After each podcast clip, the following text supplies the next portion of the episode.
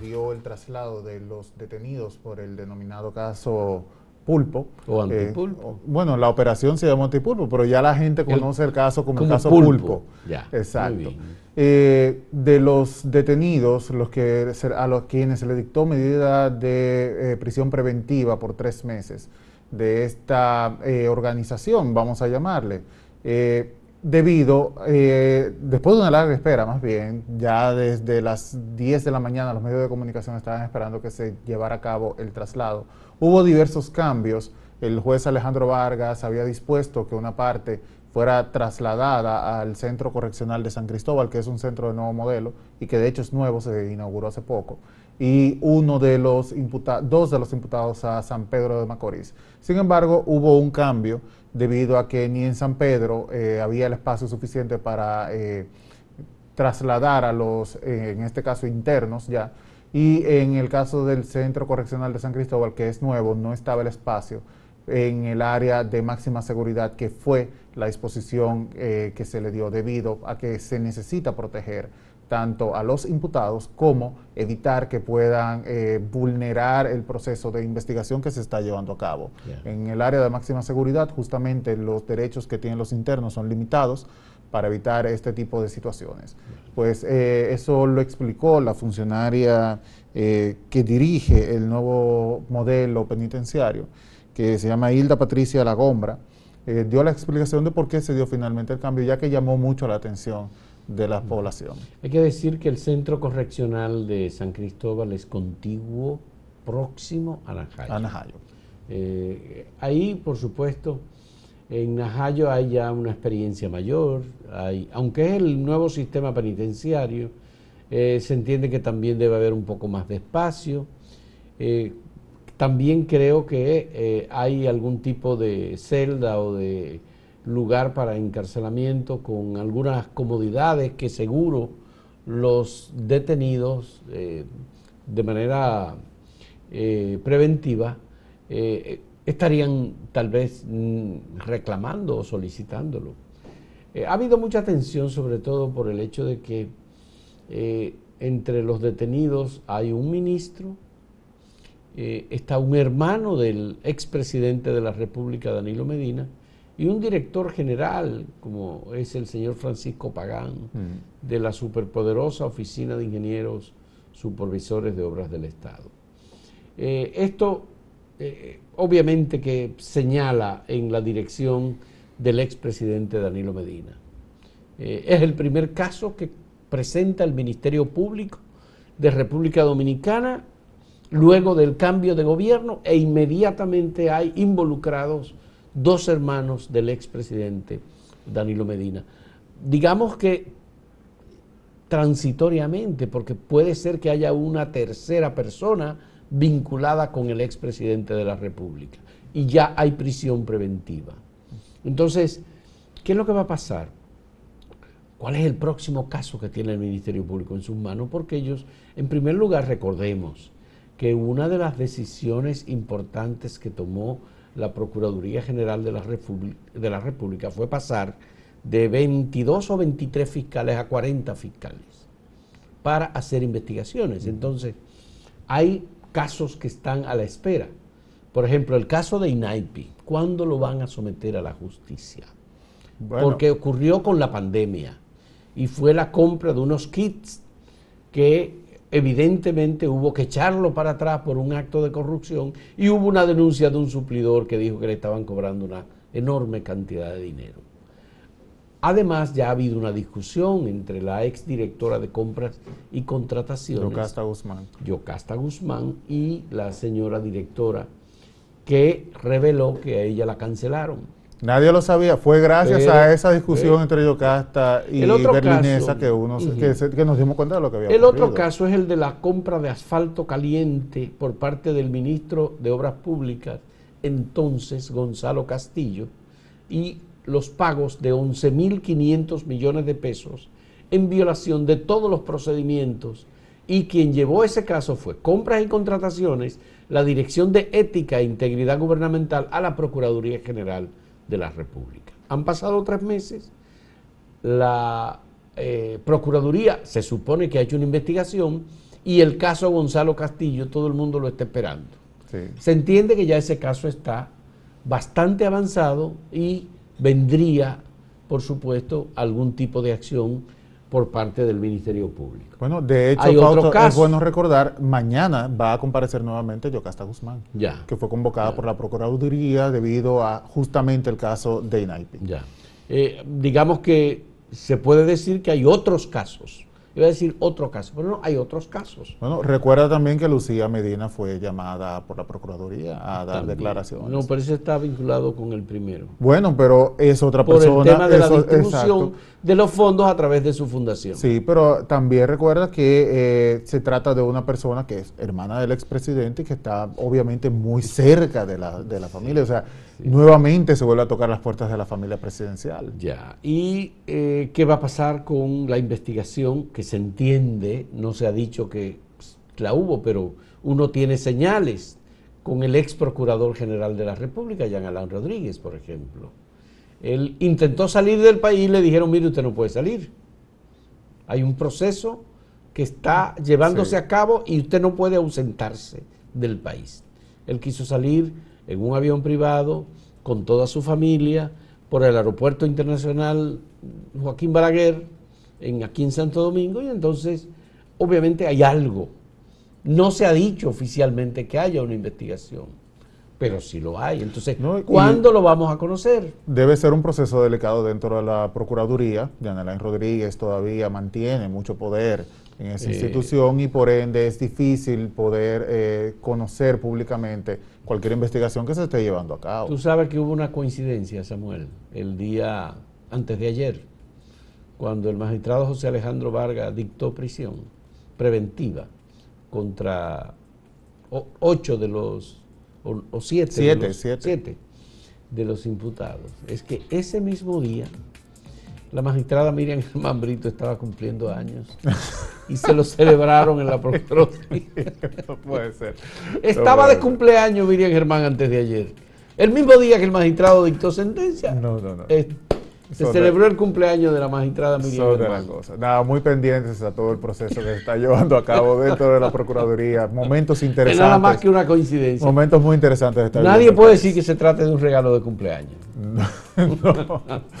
Vamos a la pausa. no Pasamos a la pausa y le recordamos la pregunta. Así es. ¿Será menos corrupto el gobierno de Luis Abinader que el del presidente, el expresidente Danilo Medina? Esperamos las respuestas de todos nuestros televidentes.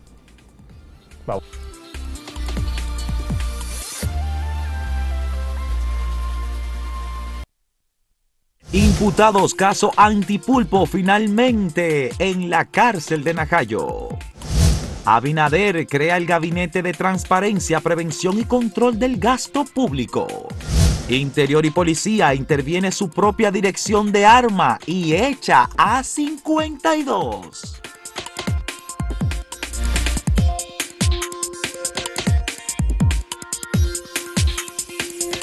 Nunca antes un presidente de República Dominicana se había comprometido ante el país con un discurso como el pronunciado anoche por el presidente Luis Abinader para hacer un paquete de reformas en el Estado, en el área de transparencia, de la profundidad del calado eh, que lo ha anunciado el presidente Luis Abinader. Se está despojando al Poder Ejecutivo de una gran cantidad de funciones para eh, establecerla de manera permanente y evitar el uso político y clientelar de la función pública, aportando transparencia. Son muchas, Samuel, las medidas eh, anunciadas por el presidente Luis Abinader ayer con motivo del Día Internacional de Lucha contra la Corrupción por parte de Naciones Unidas Allí estaban los representantes en el país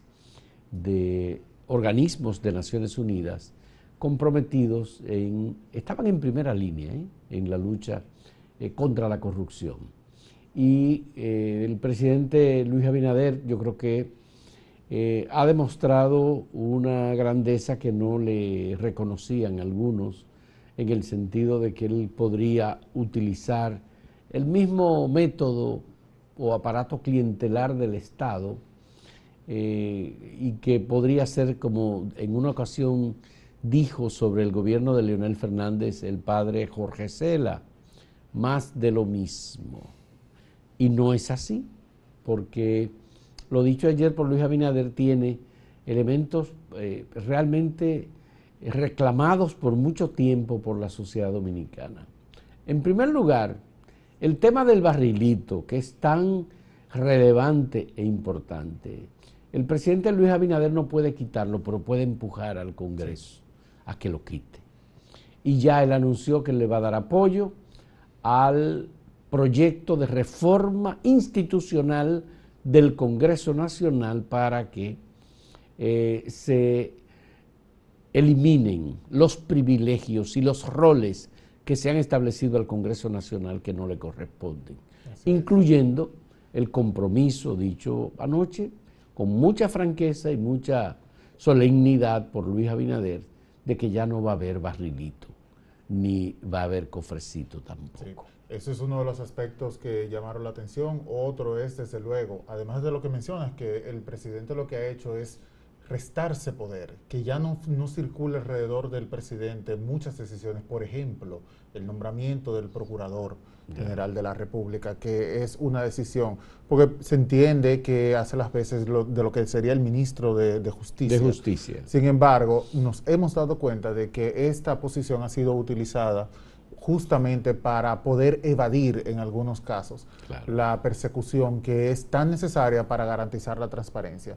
Pues es un aspecto que la gente ha estado reclamando, que la figura del procurador ya no dependa del Poder Ejecutivo.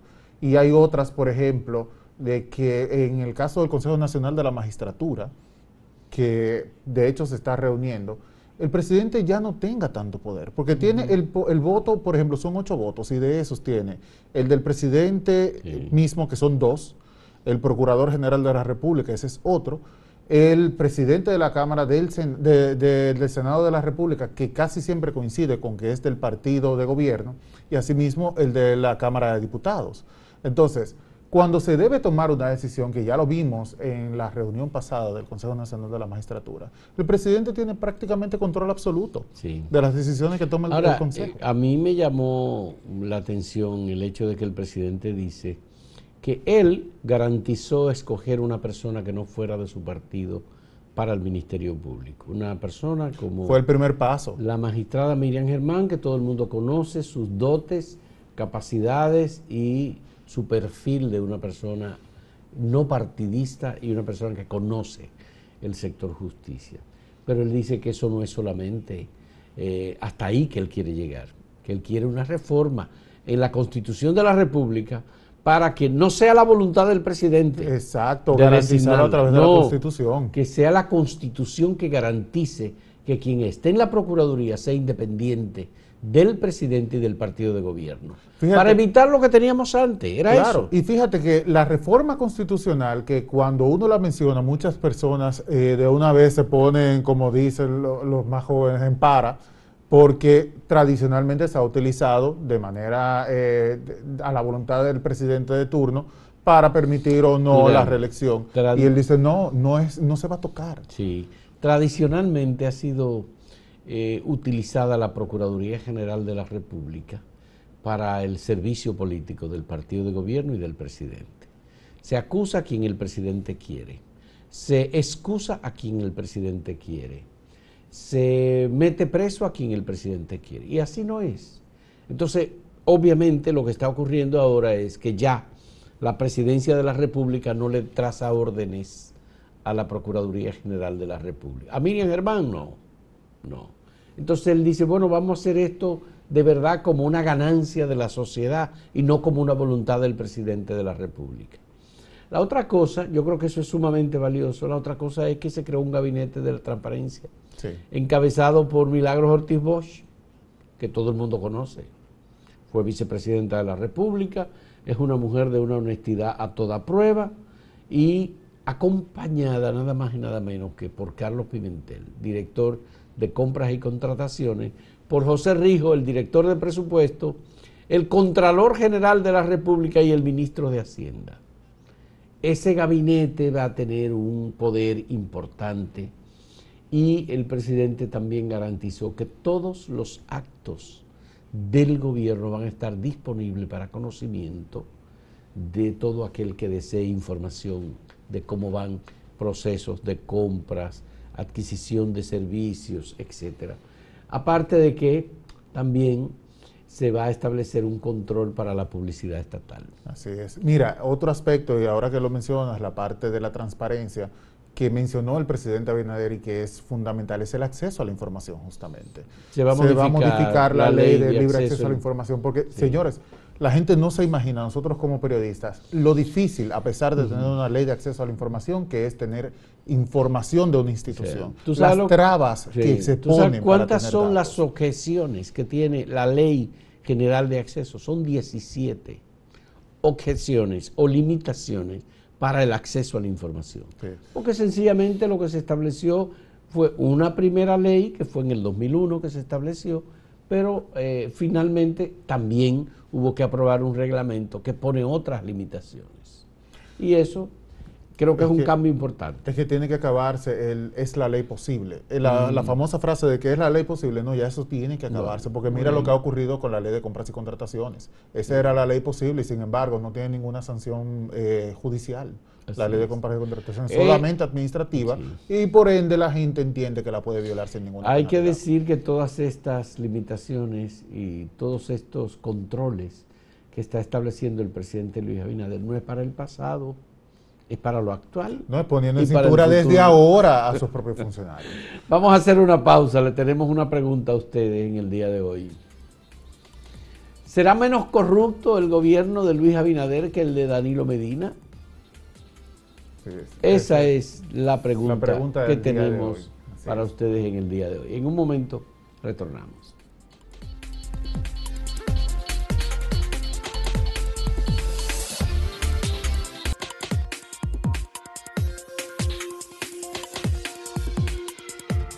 Bueno, debido a que el tiempo de televisión es tan corto, solamente podemos mencionar eh, la información que se dio a conocer el día de ayer de Interior y Policía, el Ministerio de Interior y Policía, y es la desvinculación de 52 personas del Departamento de Porte y Tenencia de Armas de Fuego. Esto debido a numerosas quejas que ya se habían presentado en lo que tiene que ver con la expedición de licencias. Esto es muy importante que se lleve a cabo debido a que ni es nuevo ni es... Eh, eh, una información que la gente no desconocía, pero es bueno que finalmente se tomen cartas en el asunto. Una decisión valiente, oportuna, rápida del ministro de Interior y Policía, Jesús Vázquez, cortando rápidamente eh, denuncias que se habían producido. No, es, no es de ahora eso, ¿eh? No, no, es, lo que digo, no es, ni nuevo ni una sorpresa, pero es bueno que haya ocurrido. Vamos a pasar a algunas de las respuestas que hemos recibido en el día de hoy a las preguntas que, que presentamos. Eh, ¿Será menos corrupto el gobierno de Luis Abinader que el de Danilo Medina? La respuesta, esta es a través de Twitter. Dice, el gobierno de Luis Abinader no será ni tampoco es corrupto. Tiene una justicia independiente y no tiene vacas sagradas. No se puede comparar este gobierno del cambio con ningún otro, ya que este es un gobierno honesto, serio y que no acepta mal manejo. Bueno, yo, eso dice Rafael Esteves. Esa es su opinión, pero yo creo que lo que tenemos es que exigir que se cumpla. Fran Abate, míralo aquí. Bien conocido Fran, por supuesto. Seguro que a Luis le quedará mal gente. Lo importante será su reacción cuando eso ocurra. Ahora bien, desde Trujillo en RD no ha habido corrupción como la del gobierno de Danilo Medina. Azarosa, a la franca sin medida, generalizada. Ese estándar yo dudo que Luis lo empate. qué, Dios mío. qué duro y curvero, Frank. Otra respuesta de Abelardo Mueces dice, es imposible comparar lo que ya pasó con aquello que aún no ha pasado. Sin embargo, puedo decir que para cualquier gobierno será difícil superar al de Danilo en cuanto a corrupción. un comentario menos duro, pero en la misma línea. Veamos otra. Este Aquí este es un resumen, sí, dice que sí será menos serio. Más serio. Más eh, serio perdón, será más serio, 87%. No, será más corrupto, 4%. Serán iguales, todos terminan robando, 10%. Sí. Así es. ¿Y eh, alguna otra respuesta? Sí, sí. Ah, dice Amans Cabrera, Luis, ni por asomo se debe comparar con Danilo. Ese corrupto. Qué agria está esta mañana la gente. Está, bastante agria. Otro comentario de Alexander Flow dice, no digo que no habrá corrupción, pero sí que habrá menos que en el de Danilo Medina. En todos los gobiernos hay funcionarios que roban, solo que en los ocho años de Danilo se les fue la mano. Terminamos ahí entonces. Hay otro más. Otro, otro más. Dice Martín María, buenos días a todos. Por lo menos el presidente se le ve la voluntad y el carácter para enfrentar los actos de corrupción cometidos y los que pudieran cometer los nuevos funcionarios. ese es un punto de lo más importante que hay que destacar, es la voluntad, la política. Y además la exigencia de la gente para que se cumplan las normas. Damos paso a Máximo Laureano, nuestro compañero en Santiago, que como cada día nos tiene informaciones importantes desde la región del Cibao. Adelante, Máximo. Gracias, saludos. Las autoridades del Hospital José María Cabral Ibáez de Santiago han anunciado que en los primeros 100 días de gestión han logrado subir la cobranza de este centro de salud en un 110%. Esto a través de la facturación por el uso del Seguro Nacional de Salud. Dicen las autoridades también que esto le ha permitido pues pagar un 25% de una deuda de 67 millones de pesos que las autoridades actuales encontraron cuando asumieron la dirección de este hospital que atiende pacientes de 14 provincias de la región del Cibao, pero que además tiene la carga, la responsabilidad de atender a migrantes haitianos que se establecen en esta parte del país. Dicen además las autoridades del hospital José María Cabral Ibáez que han logrado poner a funcionar algunos, algunas especialidades que estaban detenidas a raíz de este proceso de reconstrucción que se inició a mediados del año 2013 y que todavía no tiene una fecha para concluir, aunque Bernardo Hilario Reyes, que es el director general, habla de que próximamente van a entregar el área sur, es decir, el ala sur, y que esto va a ayudar a mejorar los servicios del hospital. Veamos lo que nos dice en cuanto a la mejoría de algunas áreas. Y de la funeraria en toda la periferia de Cabral y se hizo un acuerdo con las universidades, tanto UTESA como Pucamana, que nunca había existido. Cambiamos de tema. El representante de la Asociación de Profesores en Santiago, el maestro Miguel Jorge, también se suma a las denuncias de cancelaciones masivas en los centros educativos del Estado. Está hablando de conserje, está hablando de portero y otras y otros empleados del área administrativa. En la Universidad ISA, Instituto Superior de Agricultura, en conjunto con Corazán y las autoridades de Medio Ambiente y Recursos Naturales, dejaron inaugurado una planta, inaugurada una planta de tratamiento para ayudar al saneamiento tanto del arroyo El Naranjo, que circunde el área de Lisa como del río Chaque del Norte. Se trata de una obra que costó unos 3.7 millones de pesos y que fue inaugurada este martes en la Universidad ISA. Distante pero pendiente, actualidad y objetividad desde Santiago. Siga la programación de Acento TV.